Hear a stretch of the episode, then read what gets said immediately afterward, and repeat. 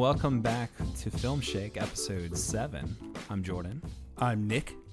and today we're here to talk about good old Point Break from 1991, Woohoo! the beginning of our 1990s movie series. I'm looking back on all these films and I just want to just keep talking. I just feel like I'm going to want to watch 90s movies for the next like 7 years. I did But- get into gla- classic Japanese cinema in the 90s, so this was a natural seg. going from the Japanese classics to like Point Break and Speed or what, whatever 90s movies we end up talking about. Exactly. So if you got So- into us because you, you had a thing for classic Japanese cinema, I hope you'll uh, you'll follow us in this direction. I Yes. think you'll find that it's pretty much just the same thing. Yeah, it's the same thing. So, I mean, if you like classic Japanese movies, then you like Point Break, obviously. Know, they both just- feature Gary Busey. yeah, wasn't Gary Busey in some of those uh, Japanese I feel like his spirit was yeah, there. Yeah. Oh, and Ugetsu. I think he was the ghost, right? That's right. so, but yeah, like I said, this is our our '90s series, and I'm really interested in these movies that they're. I call them good bad. They're not necessarily, you know, it's not the so bad they're good. Uh, we're gonna get into a little review of Troll Two in a second, as Which well. is which is so From bad it- 1990, and, and yeah. another natural seg, which yes. I hate you for. Right. You beat me in Fallen Warrior trivia. Yes. And then before we had really and truly settled on this theme, you gave me the 1990 horror film because it truly is horrifying. Yeah, it's- Troll 2 to watch. It was it was perfect, you know, just serendipitous uh, situation there where I assigned you that, and it's like, oh, now we're gonna do in the '90s show, so perfect timing. But uh, yeah, the the '90s films that I'm thinking about, like us watching, and I don't know what you have in store. I mean, obviously, we're gonna this is your pick, Point Break, and we're gonna get into whatever we want to watch. But uh, I'm really interested in the the films that like should be bad that are mostly actually bad but are still really entertaining and fun. You know what i mean? Like it's it's a little mixture of bad and good and it, it just makes for like a hilarious time and i feel like that's just the 90s in a nutshell. And i don't know how you feel about point break. This is your your first time uh, seeing it you had never seen it before That's right. I, I've got a great story to get to there on, Right. on how spiritual this experience was for me. But let me go to to really a more of an antichrist experience that I had uh, with Troll Two. So you and I, uh, we've been friends for twenty years now. Uh, we've and now we're no longer friends because i made you watch trolls well, exactly. Our friendship has had its ups and downs. Uh, Yeah. we've been in three bands together. One of those was even a punk band. Yeah. So we've had our disagreements. We've been in bands that broke up. Uh, Yeah. I've never, never until this moment cursed your name or wished you hadn't been born. well i appreciate that But now, I'd say about 18 minutes into this film, and I really did give it 18 Yeah. minutes to think, well, maybe this will be so bad it's entertaining because I know a lot of people get there with this movie. yeah no didn't get there Almost, almost. If if I could have just put the "they're gonna eat me" uh, part on loop, I Yeah. would have gotten there. Or That's- maybe, or maybe yeah. the popcorn scene. Yeah, that's the only parts that I watched on. I mean, you know, on YouTube. You know, I went back and just you know watched the. Uh, oh my god! That's right. So, what is this film about? For those who- who've never heard about Troll Two, Okay, imagine this: your father wants to be a farmer so badly, he has no idea what that entails or what it even is, but that's what he wants to be. So he decides to trade place with another family. man, I can relate to that. That's right. That's right. That's I want to be a farmer, I wanna be and I'm going to move to a town Neil- spelled goblin, but backwards. but backwards. Yeah, so this family moves to this town, which is Nilbog. Nilbog, and uh, they trade place with this really strange family. Trade place. That's right. Trade places. It's like trading places, but with goblins. That's right, and they really do just trade place because the uh, the other family really never leaves Nilbog. They just hang around for whatever reason, which is would be really weird to me. Like They're I, just I like, thought you were going to our house. right. Here, just take my house and I'll hang out. That's right. And uh, there's no food in their house except for weird spoiled milk and uh, and other plant based strange foods because it turns out uh, goblin spelled backwards Nilbog it's populated by goblins who only want to eat humans who are on a plant based diet that they themselves have created so that uh, their flesh isn't all nasty and uh, meaty. Can I remind everybody real quick? We're watching the movie Troll 2, and we're talking about goblins. I don't know, like, Apparently this movie was made as a sequel to another movie named Troll, but has nothing to do with trolls or that previous movie it was just an attempt to like get more people to see this really low budget horror movie in 1990 i don't i don't know what is happening like how how this actually had any how this got anybody to Well, be the, made the but- poster says one was not enough, and apparently that's Right. true because this movie has nothing to do with the first one. Right. Uh, so the uh, the director and the crew spoke mostly to only Italian. Yeah. And uh, the cast cast came. was all english like just random people they found in the countryside that's right. They responded to casting calls and thought this will be fun. I'll be in a movie. I believe uh, Yeah. the the main actor was a dentist. it was a dentist who had the most lines yeah So uh, they all showed up and proceeded to have uh, a time, A uh, terrible some, time, some I'm sort of a sure. time filming this. I've never really got the uh, let's just watch this horrible movie a bunch of times thing. I get like watching it once, but Right. I mean.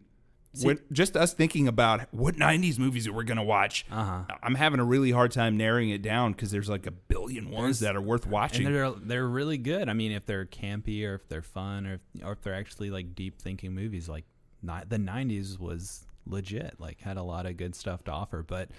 Troll 2, unfortunately, was not one of those. That's right. they started it off kind of bad right there. That's right. So Yeah. if, if I could watch uh, Paul Thomas Anderson accidentally put his camera on the ground uh, in the living room while he went to the bathroom and read the newspaper for two hours while his camera just filmed uh, the carpet uh, for two hours, I would watch that versus watching this movie See, again. See, I feel like maybe you needed me there, you, or you needed some some buds to join in in, the, the ridiculous terribleness of this movie. I Maybe feel like, so. I feel like this is something that you know it would definitely be like more fun watching with other people. So Well, I did. I did bring my kid in. My Oh, my nine year old enjoyed it, so I do have to say the moments I watched with him were a lot better. He- Right. He, thought it was really funny that the the mouths never moved on the goblins, Exactly. even when they were Right. eating and consuming the Yes. flesh. And I felt horrible because my my kid's like a gore hound, and I won't let him watch any R rated stuff yet. So he's watched like Jaws and Arachnophobia and whatever Oh. PG thirteen stuff he can watch. arachnophobia. So he, yeah. he got really excited when he saw the name of this and maybe like a, a couple of stills from it. But then when he watched a few minutes with me and got he he stopped laughing after a while and he was like, "All right, uh, this is dumb. I'm gonna go play." Uh, He's I'm, like- "I'm gonna go play Mario Maker some more. See you later, Daddy." And then it wasn't fun anymore. Right. You know. Then I watched the last. 30 minutes in complete dejection, you know, alone in my bedroom on the laptop because it, it wasn't TV me- worthy. Yeah, my child has left me alone with Troll 2. And it's There's all nothing- Jordan's fault. Yeah, there's nothing but dejection further on. So That's right. yeah. So Uh, what, what would you give this movie overall on our on your star rating out of ten? It wasn't as bad as that horrible Netflix movie that you made me watch. The Uh, last summer. That's right. I, will, well, Yeah. I wasn't even going to name it again. I'm scared that you just conjured it. Uh, I conjured its honestly. spirit in Oh, this God. Room. Yeah. Please no. Yeah. Well, I gave that a zero out of ten because that there was nothing even redeeming about that because it was just like a you know a stock photo. I, I call it stock photo of the movie. It was horrible. So there's redeeming qualities to Troll 2? I mean, there there's this stuff like that's like YouTube clip worthy, right? Yeah, so like four right. minutes of it are just so so over the top, stupid enough to where Yeah. it was worth watching. No. Uh, But uh, so I'll give it I'll give it a two out of ten.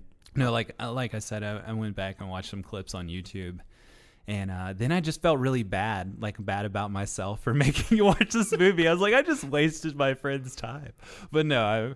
Uh, two out of ten. I guess it's a bump up at least from the the Netflix movies. Well, here's a teaser for our trivia later. So, Yes. uh, Oh, yes. there's a small kindness in this, in that we're watching uh we're watching Point Break today from uh, 1991. The loser of this trivia battle today has to watch the 2015 remake, which neither of us have seen. Yeah. The winner does not. And if I win trivia today, I am not going to watch this film. You're going to tell me all about it next time, and that's where it ends. I've watched the trailer on online, and that's enough for me. So if I don't have to watch the remake of Point Break, I'm I don't plan on doing that. So yeah, I hope I win at the trivia round. Everybody, stick around to see who beats the other host. So And we yeah, wrote our own can- questions, so you can also see who's going to Yes. cheat here. Yes, so who's going to go low enough to win? Hopefully, we've got some entertaining '90s trivia ahead. So yeah, stick around at, at the end of the show for that. So yeah, let's get into Point Break. Let's make some points about Point Break here. Oh, you, you like that? Nice. Uh, so yeah, let's uh, let's just drop a little synopsis about Point Break from IMDb. This is the synopsis: An FBI agent, and I probably should say that like Keanu Reeves does. I am an FBI agent Only you can say it that undercover to catch a gang of surfers who may be bank robbers. I mean, we don't know. Like, are they surfers? Are they bank robbers? Are they surfing bank robbers? Are they bank robbing surfers? I, I feel like that's a existential dilemma of this movie that we should get into. Just something to where we don't disappoint anyone who maybe uh, is going to watch this after. There are no heists here that take place on surfboards. No one surfs into Sur- the bank. surfs into the bank, The ride, rides the wave. That's right. The heist and surfing scenes are completely separate. I want to could put that out there. Or they could flush the bank, you know, like full of water, and then surf surf through it. I don't, I don't know how that would work. That I mean, would- if this had been Man. directed by Joel Schumacher, I- maybe we could have got I feel done. like they missed an opportunity there. But yeah, I, I feel like they're surfers first because we have another surf gang in this movie that's also doing some heavy illegal stuff. They're drug running like two kilos of cocaine under Tom Sizemore's nose.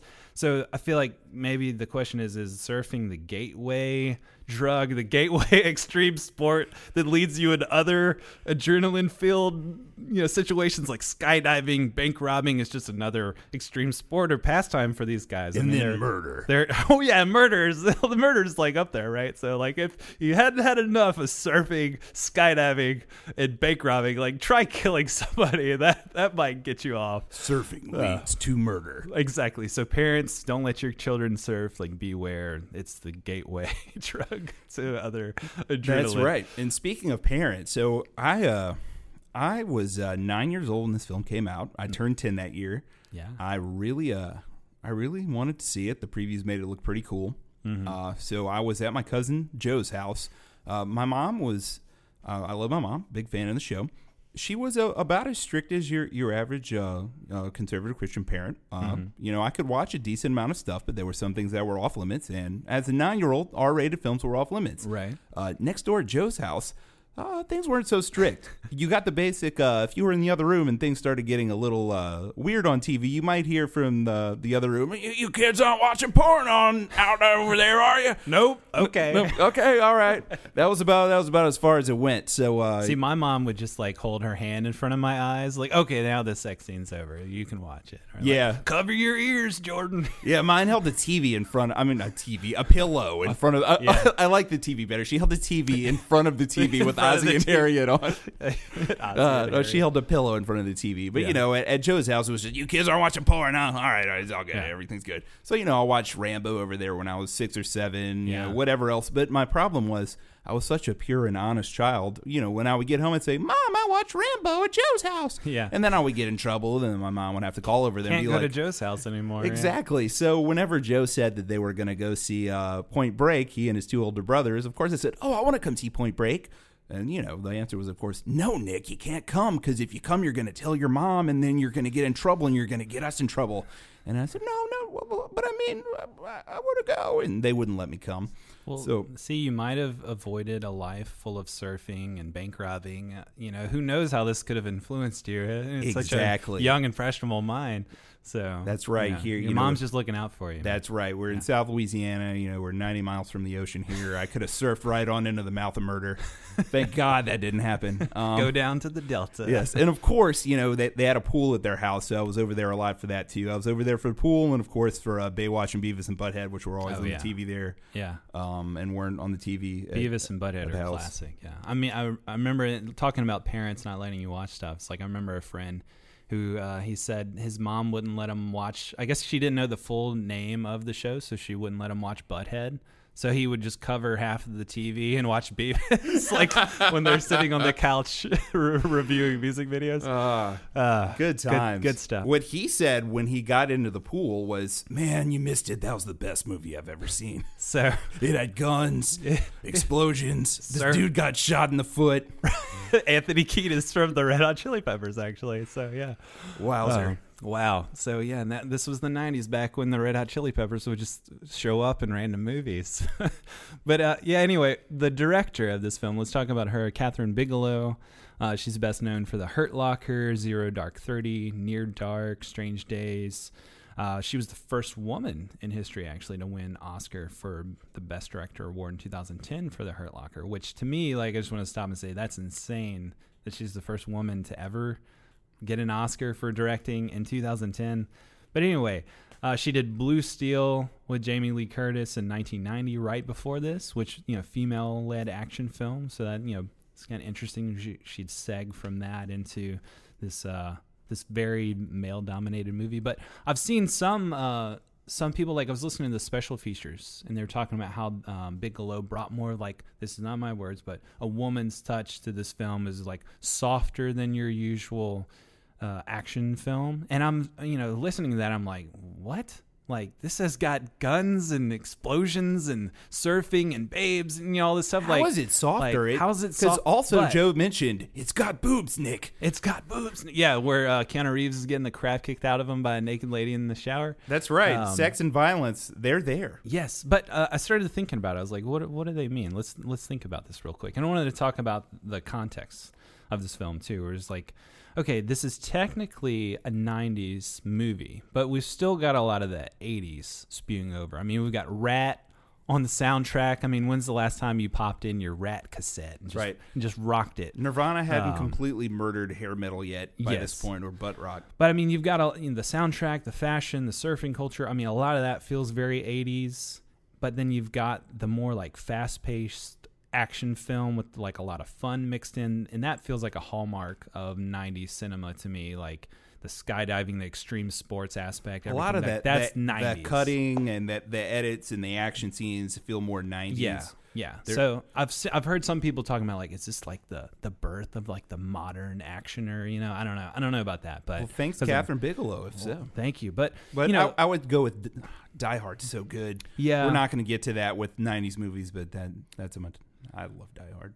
That's enough. Sorry. Die But- Hard digression. but um, you know, think about like the softer touch. I was like, uh, well, is it because Keanu Reeves is like a your different kind of action star now? Like this is his first action movie, coming off of stuff like Bill and Ted, and apparently she was really obsessed with him. Like she fought to get him in this role. You know, he's kind of more your pretty boy type too. Like he's more lean. And you think about some of the the '80s action films that this is coming off of. Oh, you got point. like you got Schwarzenegger just dominating all of the 80s, like Commando, Predator, and then you got Rambo and Sylvester Stallone. know, Rain and. Se- Seagal, Van Damme, like all these you know thick neck macho dudes, right? So in comparison, you see Point Break and you're like, this dude. I feel like obviously they cast him in a way because he is fits the surfer bra mentality. Like Oh, he's yeah. he's a different. He's kind of like. He, the birth of the 90s action star where he's, he's not like you know your huge thick neck muscle head dude but he can play the romantic lead he can play the action guy he's a little bit more versatile than like say schwarzenegger but then he's still keanu like people talk about him just being like a cardboard cutout especially in this movie like apparently there's a point break live where they do the movie they they reenact the movie and then they just grab a random audience member and, and have them read Keanu's lines and play Johnny Utah uh, and read his lines off of cue cards be, to you know to facilitate the same effect of Keanu in this movie. It's Keanu's genius, I- though. He, yeah. Because if you watch all of his films, he's bringing this different. It's both of these actors. There's Yeah. this weird zen-like quality to both, where Keanu brings in, he brings what the film requires. The film required this Keanu. Any other Keanu would not have worked. Right. And yeah, I'm not I'm not saying he's bad at all in this. I mean, I know people make fun of some of the, you know, like the FBI agent line and I mean, he's got some like some bad line readings in this, but I wouldn't say overall he's he's terrible or anything. I, I still enjoy him. And yeah, he's he's playing Johnny Utah like this kind of serious, you know, just trying to do the right thing, trying to like, you know, excel in this job. And he's also kind of got like a little bit of that rebel in him as well. Um, so, you know, he's, and he's just like, oh yeah, dude, skydiving and Baker, like surfing, bro. Like he's getting caught up in this extreme sports world. And that totally and he's works. lived such a Keanu, milk you know? life up Right. to this point, right? It, it's a, they never really they just kind of hinted his life before this that he's just kind of been the straight A, you know, the quarterback who led Ohio State all the way to this bowl game. and Yeah. then he got injured at the, the end of the game before Which- he could lead them to victory and bent his knee back ninety degrees. Right. So, and and that's the point too. Is like, all right, this guy is undercover, going in as Johnny Utah. like the star quarterback from this college team that everybody recognizes. He couldn't even Like- be like Tommy Idaho or something, Right. or like Bobby Nebraska. uh, but yeah, so that's questionable. Like, how is he going to keep cover if he's this famous athlete? But you know, that everyone saw on TV because bowl games are, are yeah, they're telecasted I saw you in the. Rose Bowl, bro. Like, yeah, So Gary Busey is Keanu Reeves' partner. He's essentially Keanu Reeves' character ten years before Keanu Reeves was Keanu Reeves' character. Right. However, he's been jilted and worn down by the system, and now he just doesn't care, and no one believes his theory that these bank robbers are surfers. But uh, Keanu believes him, and Keanu wants him to come back to life and be the man he used to be. And Keanu gets this energy back out of him. But this is still a very muted Busey compared to what we're used to. This isn't the hopped up on coke Busey from four years ago in Lethal Weapon. This is the Point Break Busey, who's a little more zinned out, who has some great puns, like whenever the surfboard is purchased for whoever's going to go surfing and try to infiltrate the surfer gang. He has that great line of, uh, "If well, then it's going to be me on the board. You get my drift." You know, great pun. You know, because he'd be drifting on the surfboard Ah. instead of Keanu, which right. Keanu almost drowned, so Busey would have definitely drowned. But that's how we meet Lori Petty's character. She's also a surfer, and she Right. rescues him.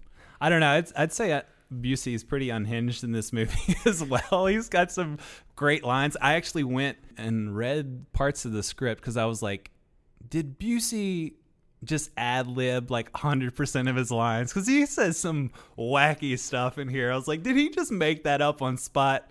And it was about 50 50. So, Nice. like the the classic line from him when they're at the um, they're doing the stakeout in front of the bank, right? And and they found out, okay, the the surf gang I've been hanging out with is really the bank robbers. Like, oh, Einhorn is Finkel, Finkel is Einhorn. Uh, Oh, and so- so, there's going to be an Ace Ventura 2 reference coming here, isn't there? no, that was that was Ace Ventura one, I think. Oh, right? well, I know, Yeah. but you're going to jump ahead because I'm, I have a feeling this is going to involve the anatomy of a rhino. Yeah. Yes. Exactly. so, so um, they're they're on this stakeout, and uh, Busey sends Keanu to go get some meatball sandwiches. In the classic line where he's like, "Utah, give me two, give me two. and like. You know, like I read the script and it's just basically like, "Hey, go give me some meatball sandwiches. Give me two. and that's that's it. So Busey, I love how he's just adding wait. those little Wait, did- ridiculous did, flourishes. Did he add the line that he was so hungry that Okay. he could? Are you gonna you gonna Yeah. say the rhino Yeah, line? Yeah, yeah. So Can we can we say the yeah, rhino line? We'll we'll say the rhino line. Don't say the rhino line. just watch the movie. the the line is in there. So the line actually in the script is, you know, I could uh what is like I could eat the ass of an elephant. I'm so hungry or something like that. So he changed it to I could eat the ass end out of a rhino. like what? Only Busey could imagine this and come up with this. So but he's really coherent when he says it. I'm He- telling you, this is a is. step up from Lethal Weapon. okay, uh, maybe I haven't watched Lethal Weapon in a while. You can don't need to- understand over 95% of his You- dialogue in this film. I wanted to say that uh, you know I, I watched I rewatched this like a few years back for uh, another pod that I was in, and I felt like in that time I was I came at it I was judging it pretty harshly. Oh no. I was looking at it for its flaws and wanting to like kind of hold it up to these standards of cinema. cinema. Big mistake. but when I came back to it this time, you know, you just get down to it and accept it for what it is. It's just a really well-made action movie. It's just fun. It's well paced. Uh, you get the compare and contrast earlier on, early on, you know, between surfing and the FBI life. You know, like the button-down life that he's been living so far. Um, you get you know that first scene of Bodhi surfing intercut with Utah doing the gun practice and the hundred percent Utah thumbs up. Like I saw all that and was like, oh, this is so cheesy. But you know, you come at it now and you, you know, like my right frame of mind, you just know like you know you're in for some camp right there. Like however intentional, I don't know, but there's some there's just some ridiculousness here. There's some fun here, but it's it's also just a really well made, fun, entertaining movie. So And that- it's consistent with the characters, is how they're presented too. Like these cheesy, over the top lines, and even their delivery. You know, over the course of two hours, compared to say Troll Two, where nothing gets consistent and everything Right. just feels random, and you're in a chaotic, horrible universe. Yeah, there's some goofy line readings in this movie, but they're consistently the same. Yeah. The things that you know, nothing Patrick Swayze says as Bodhi here is something that Bodhi, as he's presented, would not say. Oh, I mean, to me, Patrick Swayze is ten out of ten in this movie. He's just killing it every every moment. Like he this- is Bodhi. he is Bodhi. Yeah, like he's he's just got that that charisma and that leadership to him, but he, you know, in that like the Zen like spiritual side he's talking about, like he takes that like stereotypical surfer, you know, idea that you have of like the dude who's out there on the waves and who might go and like rob banks, but he just he makes him real, you know, like he I don't know. He, he just puts this charm to Bodhi, and like you can't help but root for Bodhi and, and love Bodhi. And you know, even when like they're kidnapping Lori Lori Petty and saying that they might, uh, you know, offer if Keanu doesn't cooperate, he's like, I hate violence, man. I don't want to do this, you know. And it's just like, yeah, man, like you you just can't help but like this guy even when he's doing terrible things, getting everybody killed.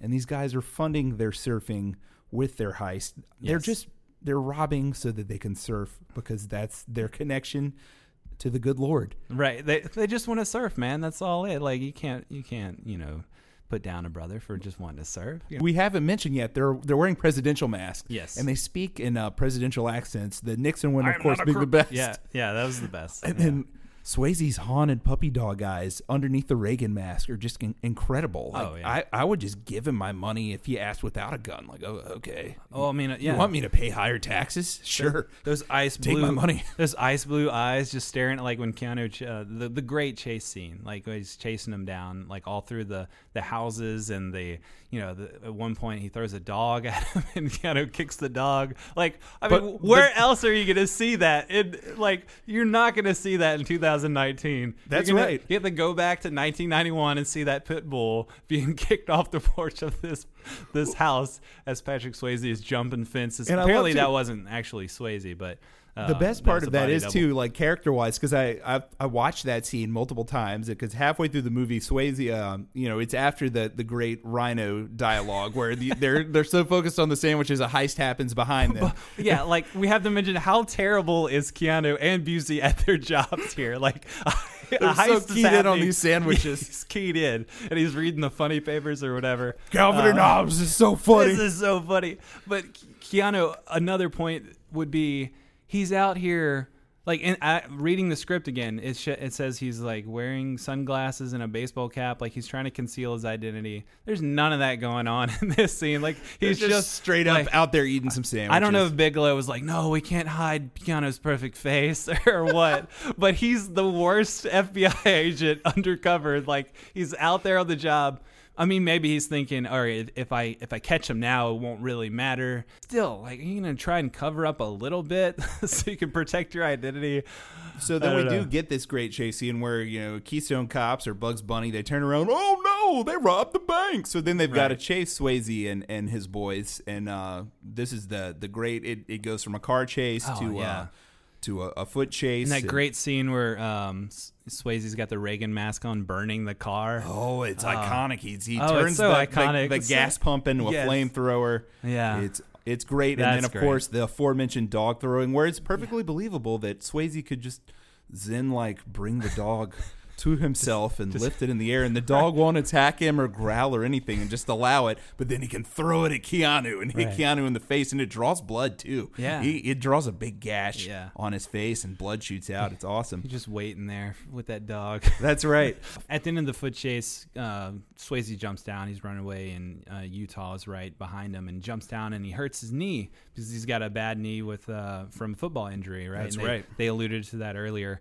So I just let you know that was a nice touch. It was like, okay, how's he gonna get away? He hurts his knee. But then the great scene where like he's he's got him in his sights with the gun. He he can shoot him. He's up there on the fence trying to climb away, and he's you've got those ice blue Swayze eyes, Those just puppy just- dog those eyes. puppy dog And eyes his staring you wild down hair blowing in the wind behind wild, him. His wild hair. I mean, it's Swayze, so it's like the bromance comes, you know, full out right there. You're gonna shoot Swayze? you can't shoot Swayze. You can't shoot Bodhi. So he just Exactly. fires his gun up in the air, like out of frustration. That's right. So his cover's now blown, but Yeah. you know he but, things happen. There's a great skydiving scene, which oh man, yeah. So- Just full tilt from there, where they, you know, he knows who the robbers are.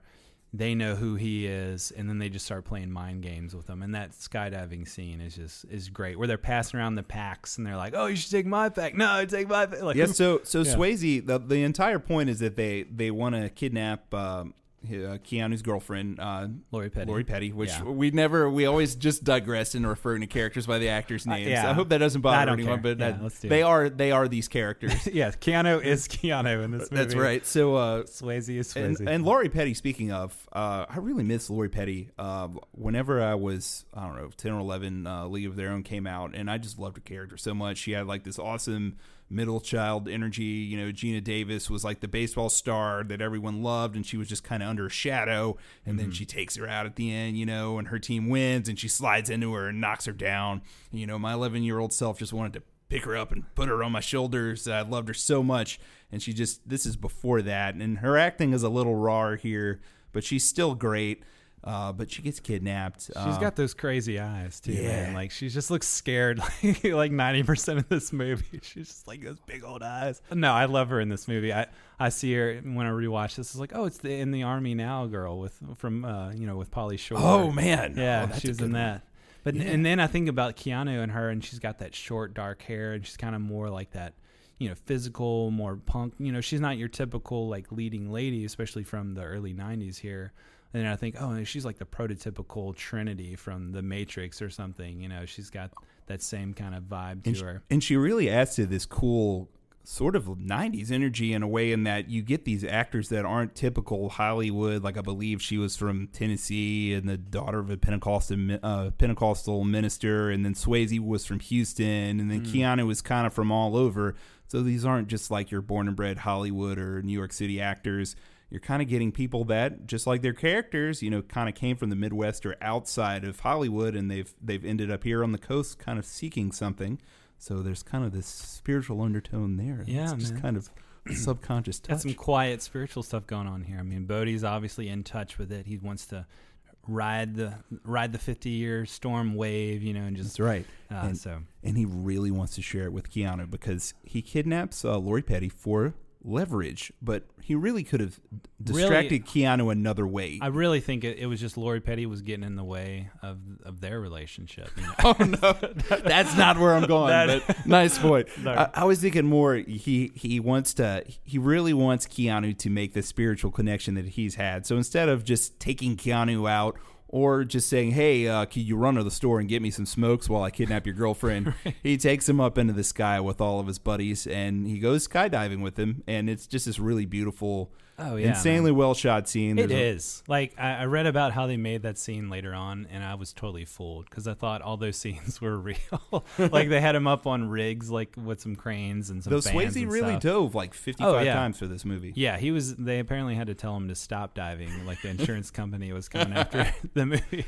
So, uh, you know, Keanu, after Lori Petty is, is kidnapped, and we have this great skydiving scene, he finds out what's happened to Lori Petty, and he's told by Swayze now that he's got to tag along on this heist or Lori Petty's going to get it. Right. You know, he hates violence, but his buddies don't, and they're going to kill old Miss Petty if he doesn't tag along, and this heist turns into a disaster. And uh, Bodhi I- has yeah. to break his rule. He has to commit violence. There's uh, there's an off-duty policeman there who has his weapon and Right. is not afraid to use it. And he sees these guys robbing the bank and the bank, The bank, the bank, the bank, and thinks in his head, "I'm gonna stop these guys." And Right. Swayze has one moment of hesitation where you can just see in his puppy dog eyes, "I'm a puppy and I don't want to do this, but I'm a pit bull."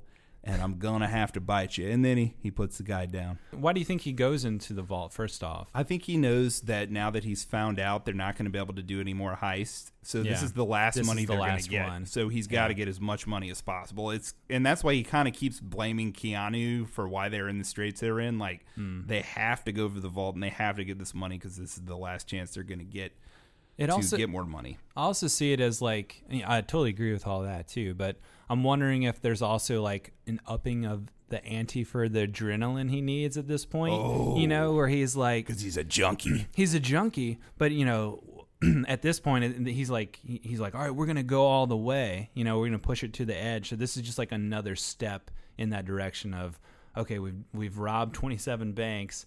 Now let's let's finally go for the vault. Let's just hit it because we've got this FBI agent. Everything's just you know swirling into a mess. So maybe he's just wanting to you know push it a little bit more. I don't know. Push it to the limit. Yeah. Push it So to the limit. So the uh, the heist goes awry, and Keanu gets shot, shocker moment. But of course, he's got a vest the on, vest on, like any good '90s action hero. He's got Kevlar on, and uh, Yeah. He survives. He's in great pain, and you get these awesome sound effects as if the bullets are still trying to get through that Kevlar and get to him as he takes the uh, Kevlar off. But uh, Swayze is is angry. He's lost a man. Um, he's mad that he had to commit violence, which he never wanted to do. So he knocks Keanu out. Right. Uh, Lori Petty is still in peril. They get away. Uh, and then guess what? This jerk John C. McGinley boss that Oh, we haven't even talked about Yeah. comes. The Uh, stereotypical angry, bo- like police chief boss guy, John Yeah. C. But he's so boss. Great. He's so great at this. which again, it's like his essence. It's Dr. like Cox. exactly. Oh, what a great name for his Scrubs. character. Yeah. Yeah, man. Yeah, it's it's him. It's the it's the Dr. Cox from Scrubs and um, you know from Office Space. I can't remember his character's name in that movie, oh, but yeah, yeah. He he's just in that too. he's just a total turd, and he, it's just like all those things to make like the ultimate essence jerk boss character, and yeah, he's, here perfect. He's perfect. and he hates Busey. He hates Keanu, and he Right. puts uh, Keanu in cuffs. But thankfully, Busey's had enough of McGinley's stuff. Decks him. Right. He This is knocks a- him out. This is after Keanu has another great line reading where he's like, "Take your hands off me." I would have taken my hands off Right. him if he told me in that fashion. Right. If he had re- maybe said it differently, I would have been like, "No, you're under arrest." But said that way, what are you going to do? Right. And but who comes but the hero of our times, of all times, Gary Busey, Gary Busey. his partner, his his older brother, Pappas. like Papa's partner, has come and he Yeah. knocks out John C. McGinley. Oh yeah, decks him in the face. That's right. He tells him he needs to learn how to respect his elders. And then uh, McGinley's out of the picture. Literally, we never see him again.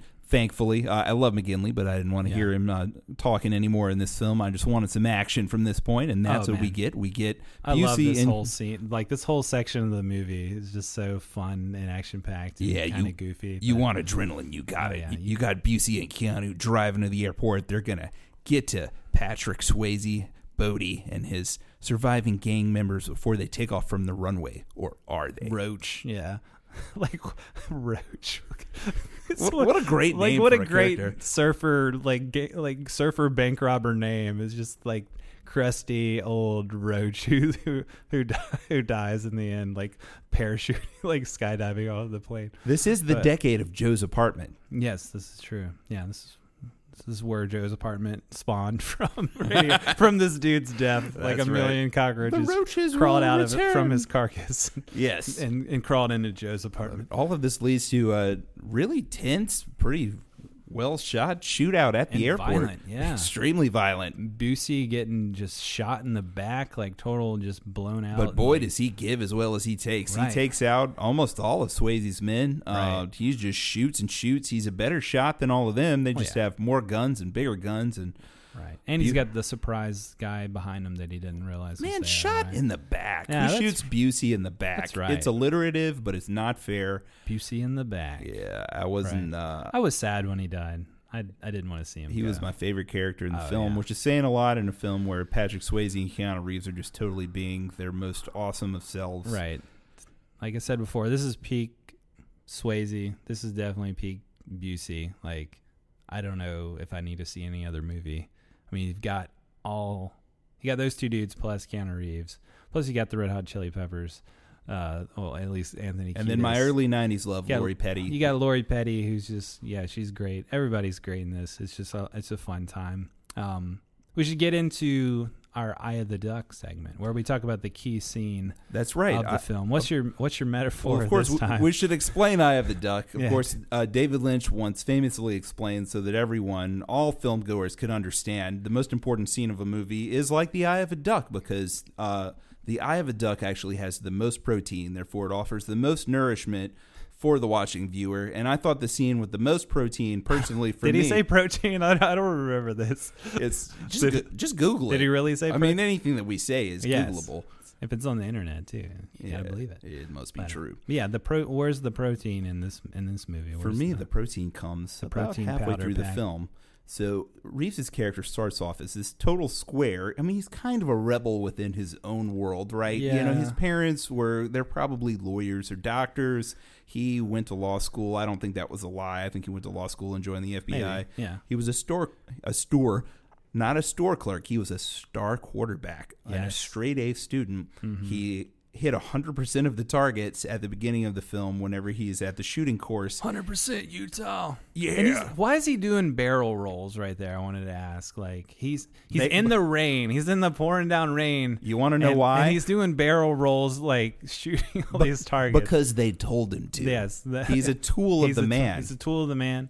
But at the same time, at that very first scene where where you see him introduced to John C. McGinley, is uh, he's he's kind of being a rebel. He's pushing back a little bit. I feel like they could have built that into his character a little bit more, uh, like give shown him be a little bit like more of an obvious rebel because it's like you have those scenes where he's just kind of like straight laced, concentrated, just like square of a dude. But then you also have those scenes where he's kind of like fighting back against the man, like walking into the office with the surfboard and stuff. And like some of that didn't quite connect. Well, that's me. the thing. It's there, but he just hasn't had a chance to express that yet. He's ah. been a part of these systems that Swayze's character has been fighting against. You know, he's Yeah. talking about how he has this this speech at one point where they're they're robbing these banks to surf to find the spiritual connection for all you know these these poor robot humans who are driving you know in their cars to work every day. They're metal coffins. Yeah, they're metal coffins, right? Which is what Keanu is to him. Yeah. You know, but he sees this this this being in Keanu that is this rebel that that is like himself, that is like Bodhi Swayze's character. Yeah. And he wants to set that free. He sets so that free. so yeah. one night he he comes to to uh, Keanu's house, to Johnny Utah's house, Mm-hmm. and wakes him up and says, "You got to come ride these waves, man." So they go out at night. It's of course daytime and it's shot with filter, but it's nighttime. And let's just forget that uh, poor filmmaking technique there for a second because it is spectacular uh, wave footage that's being shot. I have to say this is Swayze, what interrupting or at least coming in late after uh, Reeves and Lori Petty have, have done the deed in the bed, or, or no? Is it, have we gotten to that? No, they haven't No, done they- it yet. Oh, they haven't done it yet. See, yet. this is what leads to them consummating their relationship. Right, right, right, Swayze right. actually facilitates that. Yes, which is weird to me because Petty was his ex girlfriend at some point. Yeah, he even but- says like, "You you get this guy moving in on me now." Like, But he's he's just but he's joshing totally cool, because yeah. he says later that you know this look in her eyes, she really loves you. She didn't feel that for me. You know, we Right. just kind of had a fling. Yeah, you, Right. what you have is real, man. right, yeah. So, uh, he's just setting all that free. He didn't so he- he's just being the Bodhi. Yeah. That's right. So up until this point, uh, Keanu's kind of just been riding the waves because it's it's his job. He, it's his Right. job to infiltrate this group of surfers. And even though Lori Petty doesn't know at this point that he's an FBI an FBI agent, can you say it for me? FBI agent. this is your wake up call, bruh. That's right. I am an FBI agent. She doesn't know that's who She he doesn't is. know that, She yeah. just thinks he's just this square who's you know is a lawyer and you know hasn't set himself free yet. Right. So you know she she even gives this comment to him later, which I'll get into. Um, he finally has this spiritual moment where he's one with the wave, where he's just having an experience. He- Catches his first wave. that's right. He's not trying to to work or achieve. That's He- right. He's just one with the wave. Yeah. And, and Swayze Bodhi, he he gives them his experience. They Right. their friendship uh, really solidifies here. And then Lori Petty's character sees Reeves have this experience, Right. and that Yeah, brings her even- closer to him because she comments on it. You know, yeah, that- she even says like, "Oh, you for, you know, you always have this concentrated look on your face, but for once, I just see you like happy and and having a good time." So yeah, that's That's right. Yeah, that's where his like his wall, I guess, kind of like finally comes yes, down. and that's where the protein was for me. The Thanks, prote- David Lynch. Well, yeah, that's like you know the whole movie. There is just like him conflicted bet- between these two worlds, right? The FBI world and the surfer world, and uh, in the end, yeah, it's the surfer world that wins out. The the true world, the the free spirited world, where where he should be set free. So, Bodhi, in a way, is kind of like a hero in that sense. You know, you're you're uh, you're rooting for him. Like the the ethos of that character is obviously like the side of things that you know I, th- I think the the movie favors. But then at the same time, he's a bank robber and he's a villain and he's got he's kills people and he's getting Yeah. people killed. Despite his ideals, what they'll Right. they eventually lead to death. Yeah, but so- but in that moment, what that connection leads to really is Fast and the Furious in 2001 and all of its yeah, following films. I've seen so many comments on how Fast and Furious was a remake of this movie, which I never realized. But yeah, that's hilarious. Uh, it's just you know Point Break with cars, pretty much. But um, My protein was I was gonna say the chase scene, the foot chase, where they're running through all the people's houses and jumping over the fence. Well, they are kind of chasing each other the whole film, so that Well- makes sense. Well, yeah, it's like it's the whole movie wrapped up into that one scene where it's Utah going after Bodhi.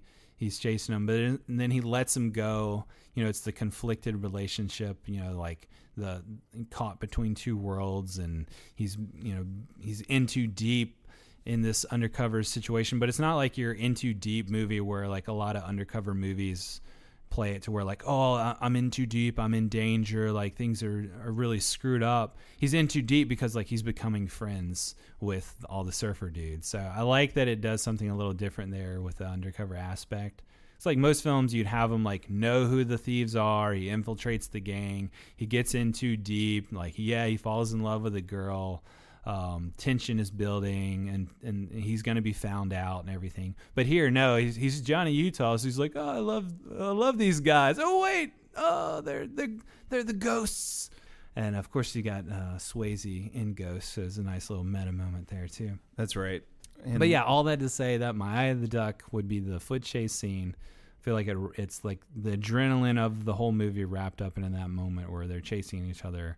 He lets him go. It's that conflicted bromance between Swayze and Reeves. So just like John Woo.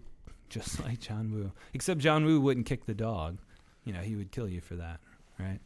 Not John Woo, John Wick. I thought you said John Wick.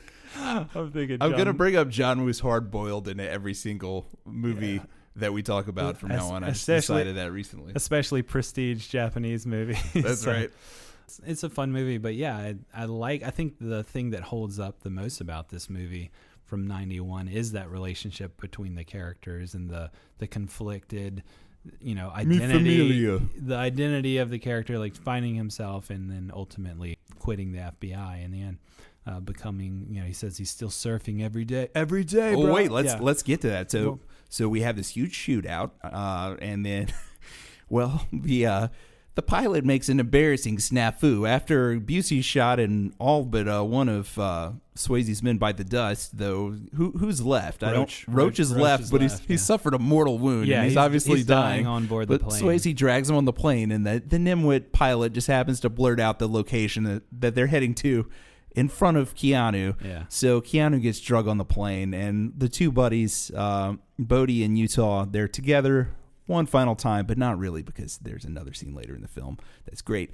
But they're together on this plane. They're going to go to a rendezvous site. Uh, Mm-hmm. There's one last spe- spectacular skydiving scene where uh, Swayze, Swayze actually jumps out of the plane. literally, it's in- really Swayze. in the moment. Yeah, it's, he jumps backwards too. I mean, man, that takes some guts too, just to say adios, and then he just jumps out of the plane backwards. That's it, and it's really Swayze on one of his, I think, 55 skydiving uh, Right. jumps that he made in the film. And then you've And- got the great line reading again from Keanu, where he's just struggling, like, "What am I gonna do?"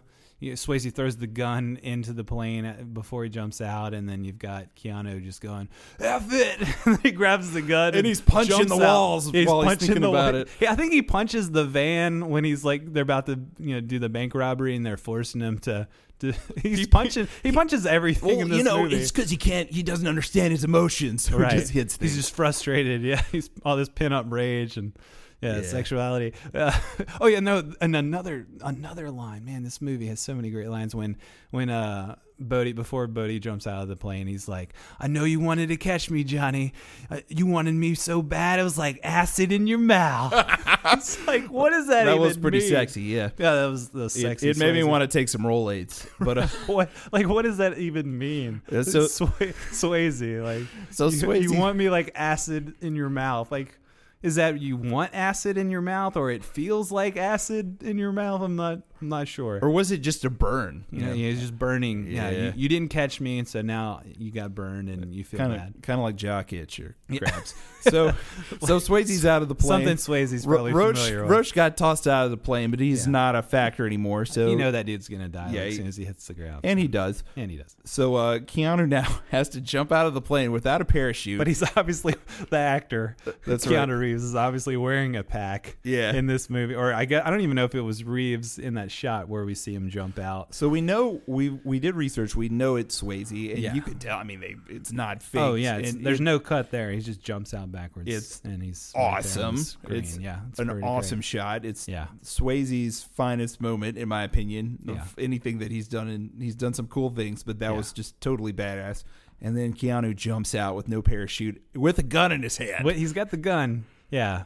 So at one point he he catches up with uh with Swayze midair to hold on to him and you know make sure he doesn't get away and make him release his pack, which apparently the MythBusters uh, recreated and said no, you can't have a conversation mid-flight while you're skydiving because you know the you're going so fast that the the the sound is just It's it- so it- loud. It's so loud that that would be impossible. But it is apparently possible to jump out of a plane without a pack and catch the other guy who had already jumped out and you know hold on to him and and and survive. Oh, yeah. But uh, so th- yeah, you have to give credit to this. Like, what other movie? And especially, what other decade are you going to see this ridiculous of a moment happen? But they completely sell it. Like it, like I don't question it for It's one totally bit. believable. He's got to jump out of that plane without Mm-hmm. the pack. Like he's got no other choice. I mean, he's he's Johnny Utah. That's what he's going to do. That's right. And Once everything before this in the film is built up to that moment. It just makes complete That's sense. That's right. Johnny Even though it's Iowa. Johnny ridiculous. Iowa might just turn the plane around and leave it up to someone else. Right. Yeah. Johnny Utah, though, he's got to get oh his yeah. man. If he was Iowa, he would. Yeah, but he's he's from the plains. That's right. no. Utah. He's here to fight a whole He's from war. Ohio, but he's his name is Johnny Utah. Well, Johnny Ohio, it doesn't quite have the same ring, you know. Yeah, I guess not. and But he know, could have been w- from Utah and called Johnny Utah just to drive the point home. Yeah.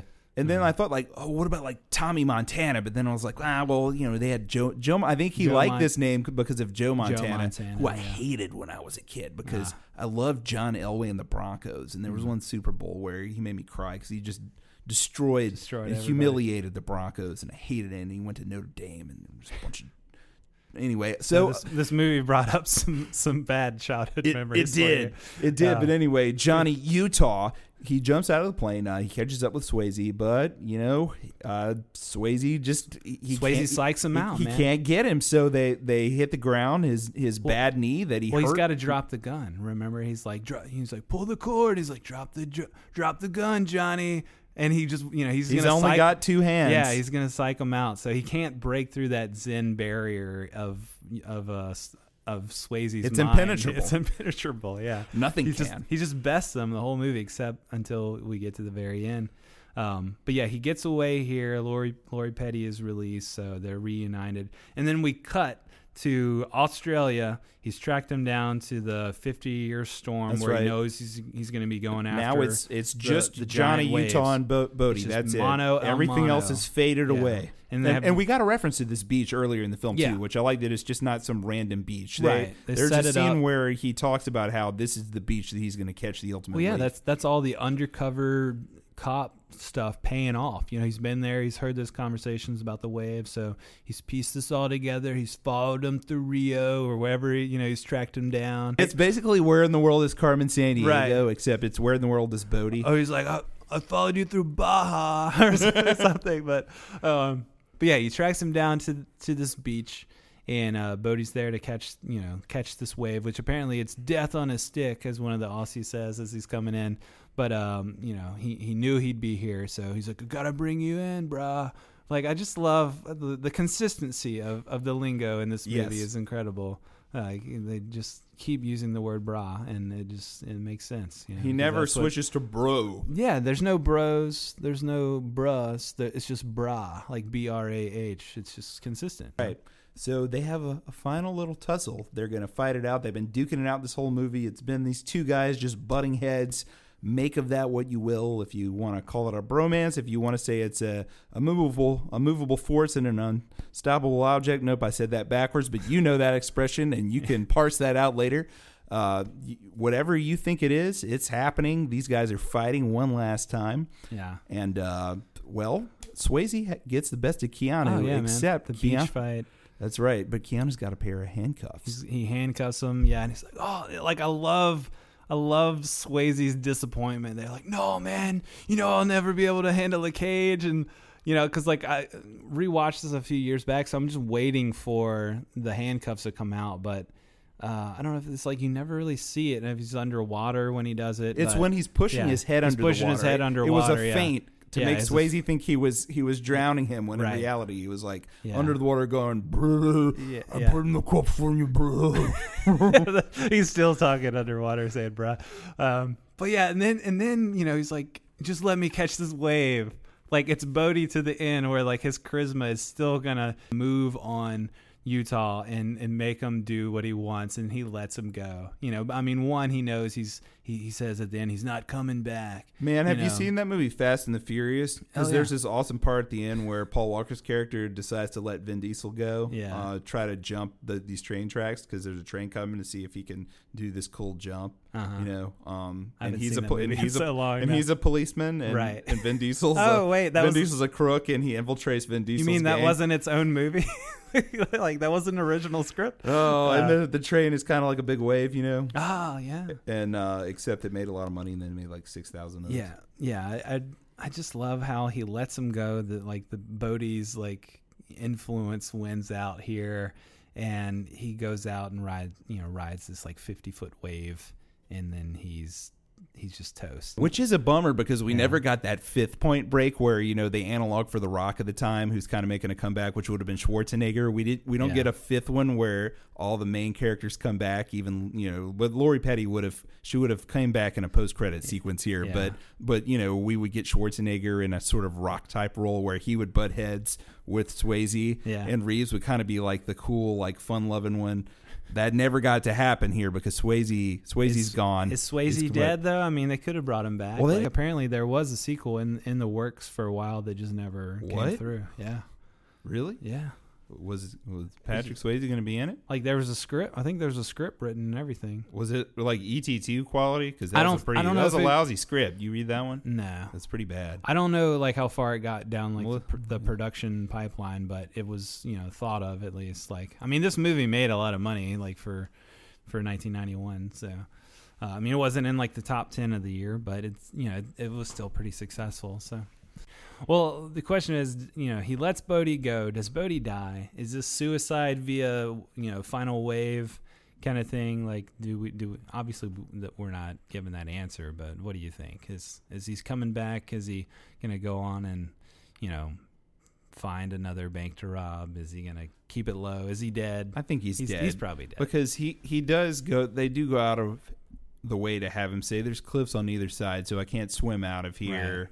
And he's not going to go to jail no matter what. I mean, if if he did survive the wave crashing, then as soon as the police get him, he's going to like go for one of their guns. So they shoot him because he just doesn't want to go to jail. So I, I think that's it for him. I mean, it makes sense why he, he let him go. Like, you know, Reeves is going to quit the FBI. Like, he throws his badge in the water. Which was that was one thing I don't have you have you watched any Dirty Harry movies? in the first Uh, and, and he throws his badge away at the end of the first one, and then they made a lot of other ones as I just said. And Still he's, Dirty Harry. He's still Dirty Harry. in all those- Dirtier. I mean, he fights dirty cops in the second movie where he's Yeah. magically a policeman again. oh, wow. But uh, yeah, he throws his badge in the water. Yeah, his uh, FBI badge. Again, uh, read some of the script. Apparently, in the dialogue of the scene, like as it was written at one point, he had already quit. He was just there to like say goodbye to Bodhi. You know, before the the FBI came in, they let him have his moment or whatever. Uh, and there wasn't like a fight. He just went off into the surf. But yeah, I think I like this ending better. Did the Uh, two of them just start fighting like Keanu and, and Patrick Swayze? Like, they just like, saw "Oh, each other and their no, we need a energy beat." compelled them. We need a beach fight. No, it's probably rewritten. And Lori Petty was apparently on the beach at some point in this in this scene, like you know, hugging him after Bodhi went off, and she's crying because Bodhi's dead. And apparently Bigelow's come out and said, yeah, Bodhi really died. It, you know, it was like a suicide or whatever. Like he didn't want to fe- it he didn't want to. way, yeah, he didn't want to face the jail cage. So. Yeah, I, I feel like this ending works. I, I like the beach fight there; it's fun. I like him throwing the the badge into the water, and again, it's just kind of like kind of goofy, but just you know a nice little fu ending to the you know to. John C. McGinley. But again, it's it's Bodhi has won. Like like Bodhi has won this movie because he is he has set Keanu free from the man from the system. Amen. And now he's finally at the end just going to quit and he's still surfing and it's he's he's you know grown his hair out long. He's wearing the the denim jacket and the denim uh, pants. He looks like he just walked off of the set of My Own Private Idaho, which he probably did because that movie was made in '91 later that year too. But That's probably why his Well- character was not Johnny Idaho. He also did Bill not and- call, you know yeah. cause any confusion. He also did Bill and Ted, you know, that same year, so it might have been because of that too. But either way, yeah, he looks like a rough, scruffy uh, Johnny Utah. You know, he's obviously on the outs with the FBI, and then throwing the badge is the final straw. So yeah, I, f- I feel like Bodhi, in, in that sense, he's his influence, his his ideals have won over and uh, are gonna like continue in uh, Utah's character now. You know, like he's, He's the rebel now. he he's gonna be the Bodhi, the Bodhi Vista, or Bodhisattva, or whatever whatever term uh, that is. I don't remember. Siddhartha Bodhi. Siddhar- Siddhartha Bodhi. I've kind of already covered why I think Utah leaves the FBI at the end, but what do you make of the ending? That last shot, that last little moment where he throws the badge in the water. Yeah, well, you know, this movie does follow the unfortunate logic that real life often doesn't, where Petty's character just immediately forgives him for completely deceiving her and telling her that, you know, making up this fake story that, oh, yeah, my parents she, died though? just like yours did.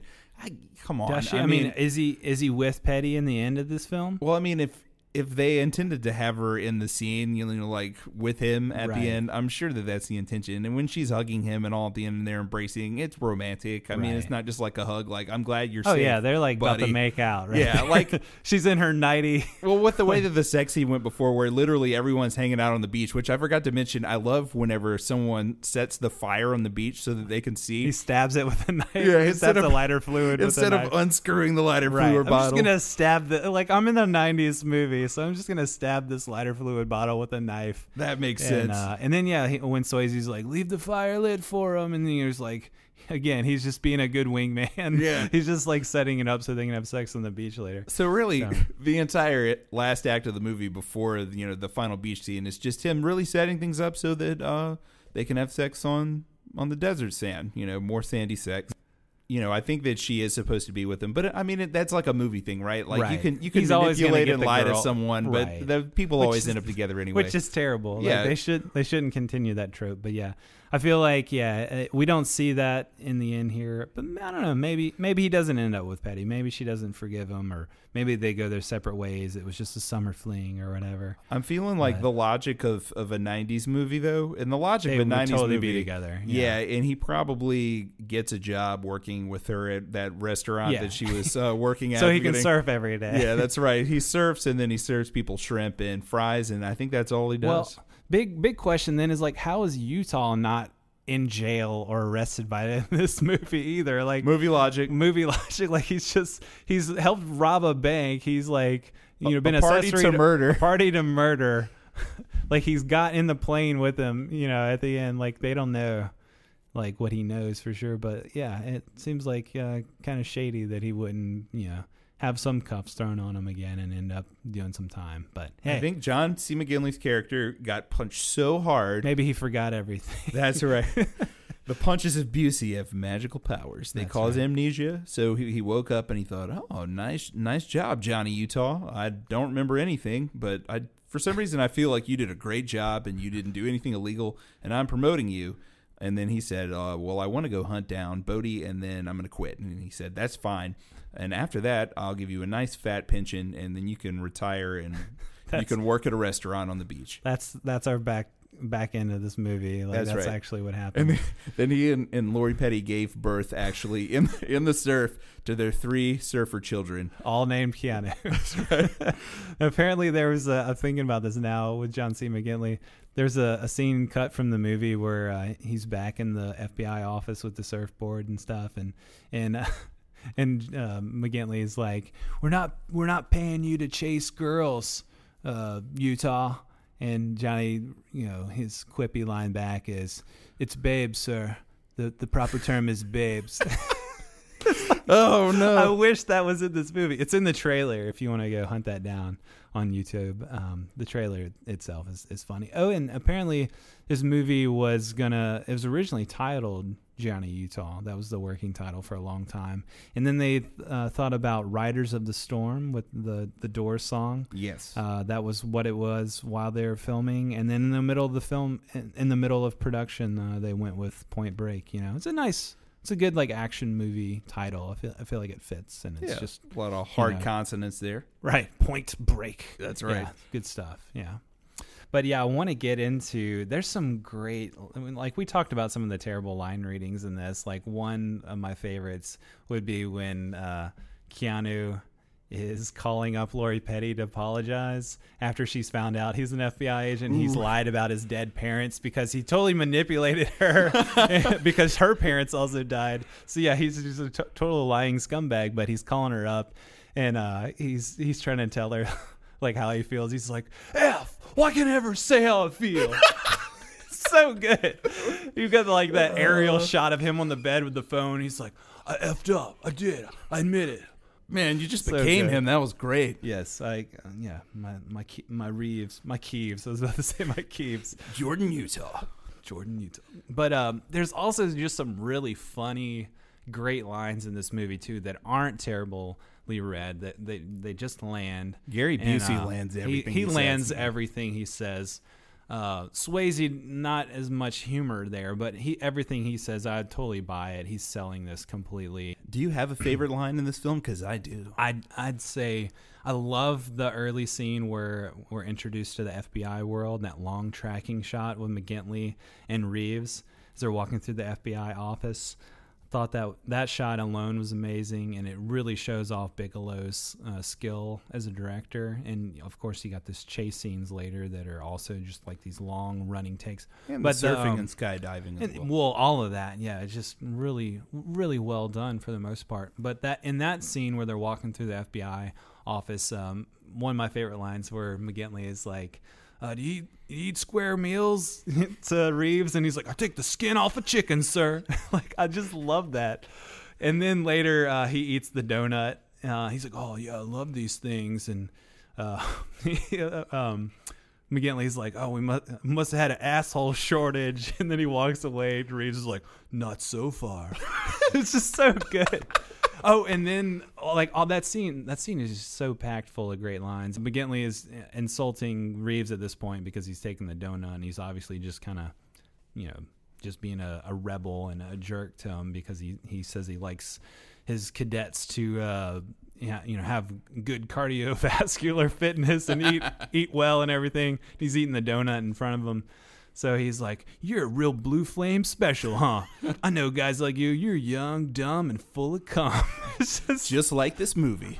exactly. It's, I mean, you know what you're in for at that point with the with the tone of that scene and that dialogue. It's ridiculous. It's gonna be a fun time. Oh yeah. And if you can't tell yet, I really have a soft spot for uh, Busey in this movie. uh, old Pappas. So my favorite Pappas. line, my favorite line involves him, which is uh, where he's uh, hanging out with Keanu, and they they find some surf wax. Uh, when they're looking at evidence, and the name of the surf wax is Sex Sex, Wax. Wax. You need some kinky shit, Pappas? and his response is, "Not yet." Not yet. yeah, Buse- uh, and again, was that just Busey ad libbing here? It he had throw- to be. he- yeah, I mean, I love the the ass in out of the Rhino line. That was great. The Utah, give me two, give me two. Like that's, I mean, you can't get any more Busey than that. It's perfect. So Oh yeah. those are the fun lines. Uh, what about best scenes? What, what would you say is like your the best scene in this film, or your favorite scene? Oh man, that's that skydiving scene was incredible. When they're all holding hands over, I think it was supposed to be Lake Tahoe, maybe. Uh, that was that was incredible. For That me, it'd a have to be the great- the foot chase, where uh, that was so fun. just running through the houses, like pushing people over and going through all the like the random stuff and like kicking you know TV trays or just smashing through the uh, sliding glass doors and the kicking the dog. Like you just you're just throwing. She's just thrown in the kitchen sink there. You know, Keanu like gets hit by a, an angry lady with uh, what was that? Some kind of metal broom. That was a, Right. a gnarly broom. right. She was prepared, man. She wasn't going to take it anymore. Swayze Ah. gets off easy because everyone just sees him run by and they get angry at him. So they're like, "Next person through this door is going to get it," and that Yeah. next person's Yeah. always Keanu. Right, right. he's he's got the he's getting the worst of it for sure. Um, I was gonna ask you: Is Keanu like this? Is you know the question of this movie and of its legacy? Is Keanu good in this movie? What do you think? Is he? Is he?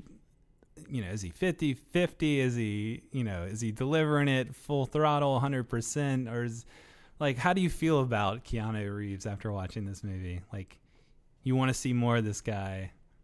I mean, I, I mean, I'm not bashing him at all. I'll say I do, but like, can you objectively say he's good? He's just, he's got this charm to him. That, like, even when he's kind of leaden and dull and cardboardy, I still like him. You know, I still want to watch him. So I don't know. And, and part of it is to laugh at him, but part of it is he's just got like that charisma and that just young gun stud look to him. You know, like, um, um Uh, yeah.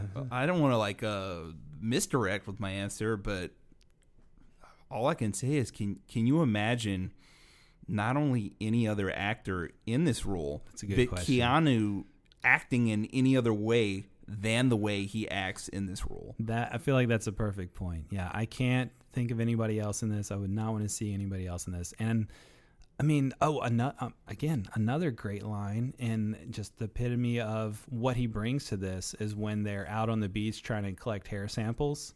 And uh, he pretends like he's getting this bug out of this surfer guy's long hair, and he's like, "Just saved your life, bruh. Close one."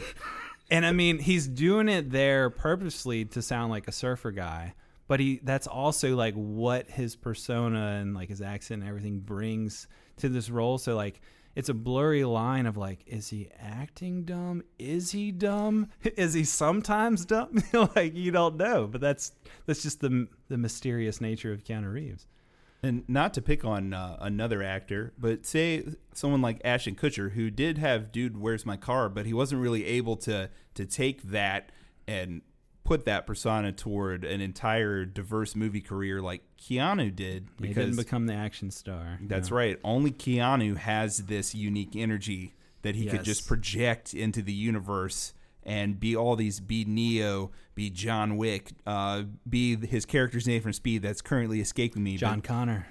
No wait, that was Terminator. it's John something. He's he's always John in every Oh, dear. movie he's in. Yeah.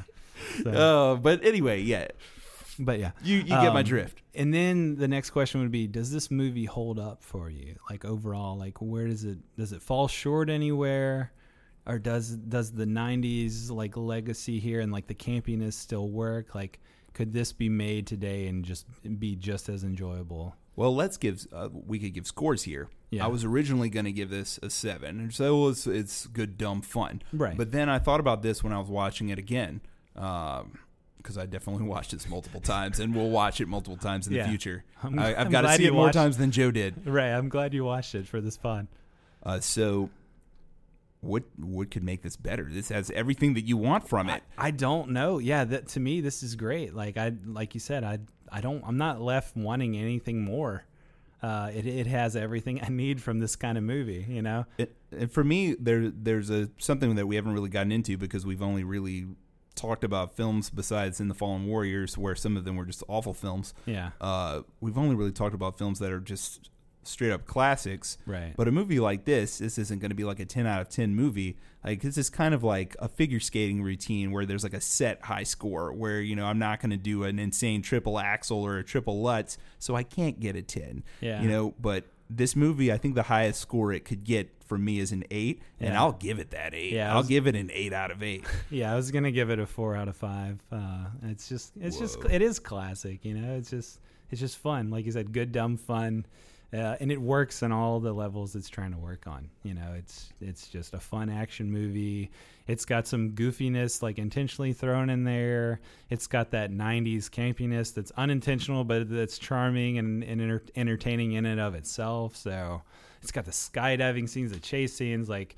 I don't know. It's it was pretty um, groundbreaking in a way with with those scenes in particular, like especially the chase scene and the the um, the pogo cam that they created, like the little steady cam that they created for those scenes in particular, and just the the way that looks. I mean, some of the cine- cinematography in here, you know, it's questionable at times. Like when they're shooting, uh, they're they're surfing at night. It's supposed to be at night, but you can really tell it's during the day. Yeah, I mean, it's got a like little filter. flaws like Yeah. that, or like little audio problems, but I mean, overall, it's just really fun, well-made action movie. So, good deal. Oh I yeah, enjoyed it. and and you also mentioned could they could they make a movie like this now and make it as fun? One of us is about to find out. About out to find out because it's trivia time, trivia buddy. time. So yeah, if if whoever loses this is gonna watch the Point Break remake, which I can only imagine is not as enjoyable as the original. Uh, and I like that it even So- digresses, right? Like this was a pretty progressive film for 1991. We've got a we don't really have a, a lot of big budget action films directed by women, but we did in 1991. And Kathryn Bigelow is obviously she did the Hurt Locker. She's done some great movies. Yeah. But who directs us in 2015? But a dude, and one of us is going to watch this dude directed. I don't film. even know what dude that is, but no, that's probably not saying a Hopefully, you're gonna know and not me until Yes. you tell me after you watch it. All right. Well, let's move on into the trivia battle then and see who's going to have to watch this possibly terrible movie. So first off, the rules of this: Are we starting and going easy to difficult, or are we Yeah. just okay? All right, We're going easy to do. all right. Oh, I'll ask you first then. And so the rules of this are if you get one right, you move on. If you get one wrong, you're dead and you lose. So, pretty simple. So, but uh-huh. yeah, these, these are all 90s questions that we've prepared. that oh we- man, I just got nervous. I, I I wasn't in the mindset, but now I am. Got My it. heartbeat just sped Oh, up. boom. Okay. All right. So trivia battle. Here we go. I'm gonna ask you first. All right, you go first. All right. What was the highest grossing Keanu Reeves film of the 90s? Was it A, The Matrix, B, Speed, C, Bill and Ted's Excellent Adventure, D, Bram Stoker's Dracula? Uh, it's got to be the Matrix. That's correct. All right. All right. Good. Good. All right. Feeling it. Feeling it. All right. Okay. Um, another Matrix question. Matrix related. So when Neo, who is Keanu Reeves, as we know, experiences deja vu in the Matrix, what animal does he see twice? Is it a mouse, a cat, a dog, or a rabbit? B, a cat. A cat. You got it. All right. Cool. Cool. All right. Next one. All right. In the 1998 trucker action film Black Dog, Patrick Swayze starred with Meatloaf and what other musician? Was it Randy Travis, Lyle Lovett, Madonna, or Clint Black? Uh, was it Randy Travis? Yeah, it's Randy Travis. Oh, sweet. Cool. Which of these quotes is not a line of dialogue from 1990's Arnie classic Total Recall? I've never seen Total Oh, no. Recall. Let me let me do it just for the Arnie voice. Okay, go ahead. And if you don't get it, I'll I'll give you another one. How many about questions did you bring to the table that? I got like five. okay, I have four. So Okay. All right. So which which of these quotes is not a line of dialogue from Total Recall? Consider that a divorce. See you at the party, Richter. Don't forget to send me a copy. Give these people air. I'm gonna go with uh, four. Give these people air. Nope. Dang. It was don't forget to send me a copy. Oh, that was Yeah. my second guess. Yeah, you need to watch Total Recall because I, I haven't seen it in years, but give these people air. He said he literally he says air like for air. Uh, You really, you really hung on to air there. I should have known that. Yeah, it's that really uh, stuck with me from that movie. All right, I'll give you another shot. So, in what other movie does Anthony Kiedis from Red Hot Chili Peppers appear in the '90s alongside bassist Flea? Was it The Chase from 1994? Was it the Psycho remake from 1998? Was it Son-in-Law from 1993? Or was it The Big Lebowski from 1998? What was the first one? The Chase. The Chase. Ah, you got it. Yes. yes. Yes. Yes. Oh man. Yeah, apparently um I thought yeah, Flea has been quite a bit. He Flea was actually in the Psycho remake, Son-in-Law and The Big Lebowski. Uh, but they were both in The Chase, which stars Charlie Ch- Charlie Sheen and Christy Swanson from 94. And that's actually going to be my pick for our next show. It's going to be The Chase. Oh, nice. Yeah. Oh man, I've only seen one scene from that movie. I remember it being great and a fun time, but it could be completely terrible, so we'll just have to see. What is Patrick Swayze's middle name? Is it A. Wayne, B. Norman, C. John, D. Patrick? Is it Wayne? Yeah. Yeah. Nice. All right. This should this shouldn't be that hard for you because it involves Ghost with Patrick Swayze, which I have not seen, but you have seen. Oh, my darling, I want to get this question right. I don't want to watch the Newborn Break. the new point. All right, so in Ghost, what does Swayze slide up the door to convince Demi Moore he's there? Is it a quarter, a dime, a penny, or a dollar? I don't remember that. I haven't seen that movie in almost 30 years. oh, this is perfect. Oh. Oh. Unchained Melody was supposed to give me some power there, and it didn't. A dime. No, no, no, no, not a dime, not a dime, not a dime, a dollar. Wrong. A quarter. A pity, man. No. penny. One cent. Pottery. you had one cent. Uh, Oh, one chance. All right, so you. Sorry, bro. You have to watch the new Point Break. Oh, all right. So, like I said, next episode, The Chase with Charlie Sheen, Christy Swanson from 1994. Hey, this has got your girl Buffy from the Buffy movie, right? So at least there's a boon there for you. well, it's not Sarah Michelle Gellar. I know, but it's you know, Christy It's Swanson. Christy Swanson. It's like uh, It's like B Buffy. it's like Malt-O-Meal compared to you know Fruit Loops. No, no offense, Christy Swanson. Sorry, Christy. I mean, when was the last time you even thought about Christy Swanson? know, she said honest? some So- political stuff recently. that she Oh. was in the news for, Oh. not any movies that she's been in. All right. Well, it's also got Flea and Kiedis from the Chili Peppers. So, but it, it's got Henry Rollins is in this apparently. So, uh, yeah, I need to re- I need to rewatch this movie. So it's an escaped convict, Jack Hammond, who's Sheen. He takes a woman hostage and sets off for the Mexican border with the police hot on his tail. And the tagline is "It's fast, it's wild, hot and funny." So, hopefully, it's all those things. Fast, hot, wild, and funny. That'll mean- definitely wash the taste of the Point Break remake out of my mouth. like I said, could be terrible. Hopefully, it's a really good time. We'll find out. So, thank you guys for listening. Hopefully, uh, you enjoyed yourself as we rambled on about uh, this great 90s movie. And we'll keep talking about 90s movies and uh, we'll just have a good time. Surfs up.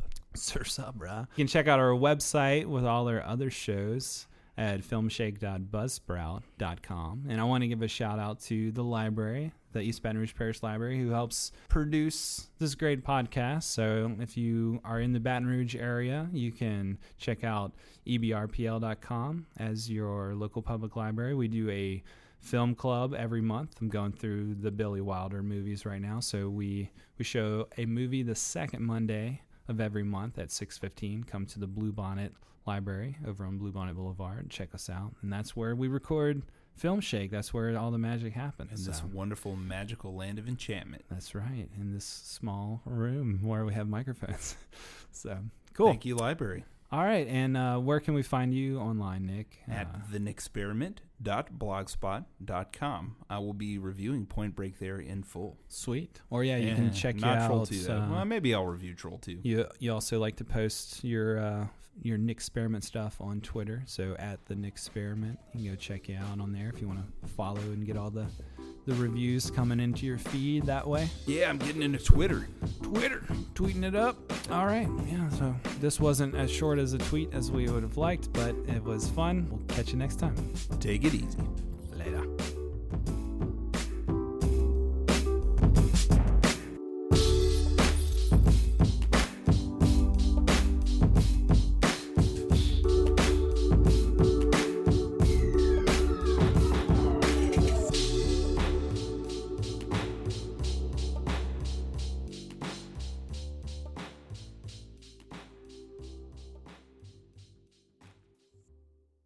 Point Break. Point Break is a particular film that I'm proud to have watched. I'm proud to have watched this film.